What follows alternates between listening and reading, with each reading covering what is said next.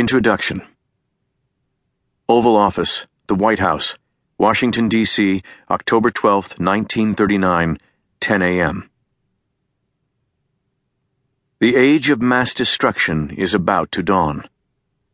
What bright idea do you have now?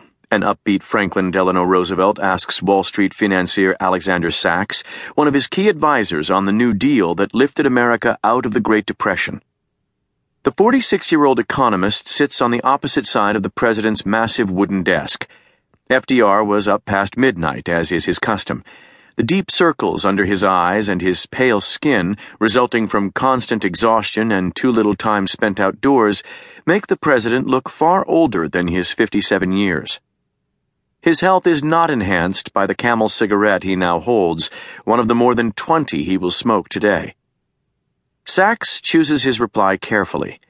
This meeting is so top secret that it will not appear in the official daily log of presidential appointments. Sachs can only hope that it will go better than the hour he spent with Roosevelt yesterday when he labored unsuccessfully to find the right words to describe what could possibly be the greatest single threat to mankind. It has been six weeks since Nazi Germany invaded Poland, beginning what will become known as the Second World War. One month prior, on August 2nd, theoretical physicist Albert Einstein wrote an urgent letter to President Roosevelt warning that it may become possible to set up a nuclear chain reaction in a large mass of uranium. Extremely powerful bombs of a new type may thus be constructed.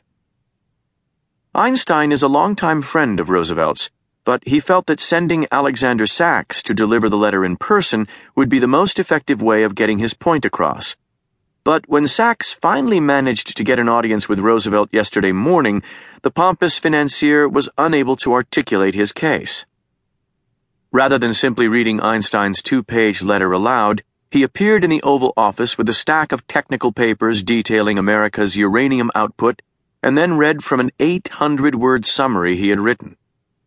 Sachs never mentioned that Einstein and other top American scientists believe that the new bombs could obliterate entire cities, or that Nazi Germany is currently racing to build such weapons. Roosevelt grew bored as Sachs droned on. With pressing business to address, the president dismissed Sachs, telling him to come back the next day. That time is now. Realizing his mistake, Sachs gets right down to business.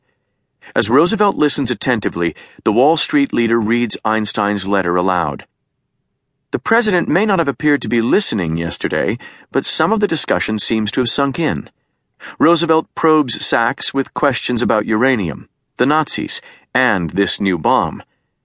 Einstein's letter makes it clear that the Germans have already taken control of a key uranium mine in Czechoslovakia and that scientists at the Kaiser Wilhelm Institute in Berlin are attempting to use this uranium to set up a nuclear chain reaction that could lead to the most lethal bomb in history.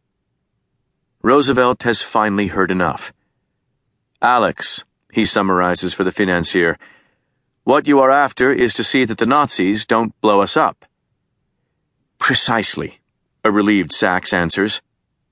Roosevelt immediately summons his personal secretary, retired U.S. Army General Edwin Pa Watson, into the Oval Office.